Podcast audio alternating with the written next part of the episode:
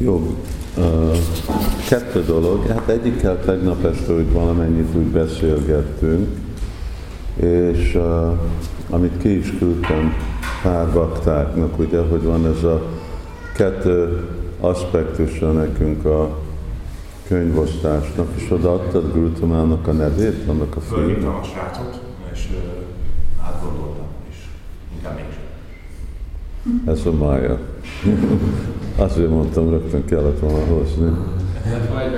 Igen. Jó. Ha nem vagyunk óvatos, akkor Mája megfog. Rögtön. Meggondoljuk. Hát meggondoltam magam. Ha nem gondoltál semmit meg, valaki más meggondolta.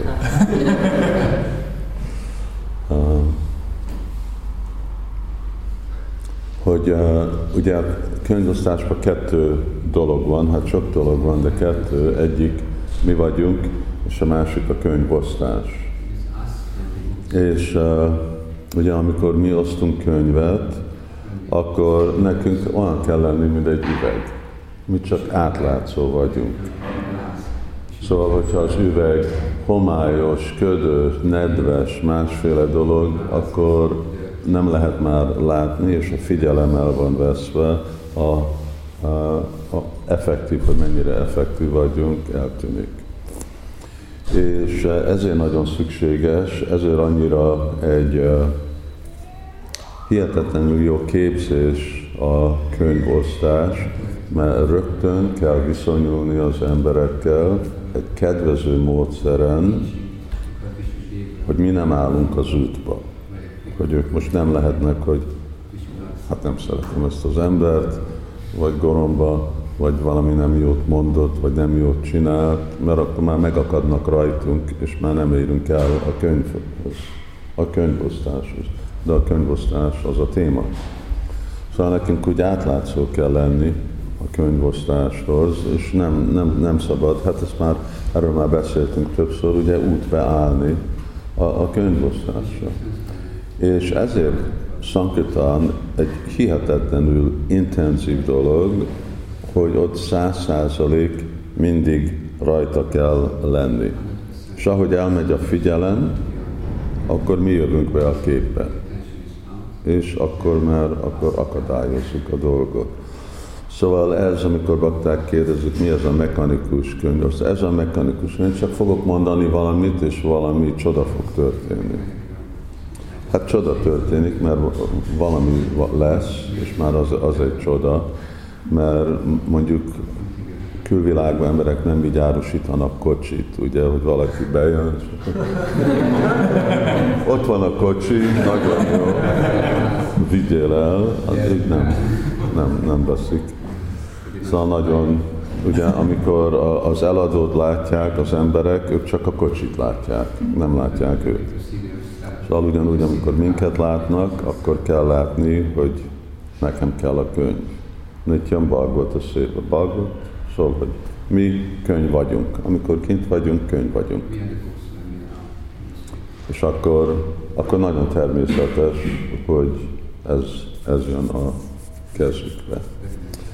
Szóval ez az egyik dolog, de ebben nagyon rajta kell lenni, ez egy nagyon intenzív pszichológiai erőfeszítés, hogy mindig 100% ugye a legjobb viszonyulunk. És ez a prédikálás erre, ez egy képzés, ami évekig tart igazából jól megcsinálni, mert ezt rögtön kell, ez most nem úgy, hogy leülünk, oké, mondd meg az élettörténetedet, igen, hogy viselkedett veled az anyukád, és szóval nem ez történik a Szankutánon. Szankutánon csak ugye már távolról ránézel, és akkor már kell a viszony. Nem mondtál egy szót sem. És ez misztikus erő, igazából misztikus potencia, és erre szükséges nagyon ott lenni. Második pont az, hogy gondolom, hogy bakták, mi mindig beszélünk Bagot-Gita, hogy jól meditáljatok Arjunán. Ugye, mert Arjuna egy hasonló helyzetben volt, mint mi, hogy amikor ugye te harcolsz, akkor 100%-ot kell lenni, mert félrenézel, akkor már le vagy lőve. Szóval nagyon ott kell lenni, de ugyanakkor Arjunának volt egy probléma. És ő is útba állt. Krisnának az útjába állt. Krisna akart valamit, Arjuna akart egy másik dolgot. És szóval itt van Arjuna, ami nagyon hasonló, mint mondjuk amikor mi találunk, mi helyzetünkben, hogy nekünk van egy probléma, de ugyanakkor nekünk van egy szolgálat, egy munka, amit meg kell csinálni. És akkor nekünk sikeres kell lenni mind a kettő, sikeres kell lenni mind a kettő szférába, a magániba és a szolgálatba. És Arjuna erről ugye példa. Oké. Nászta moha smritikama. Jó, most oldalra rakom az én illúziómat, és akkor most csinálom, amit akarsz, és akkor teljesen átlátszó vagyok. Szóval hogy csinálta ezt Arjuna?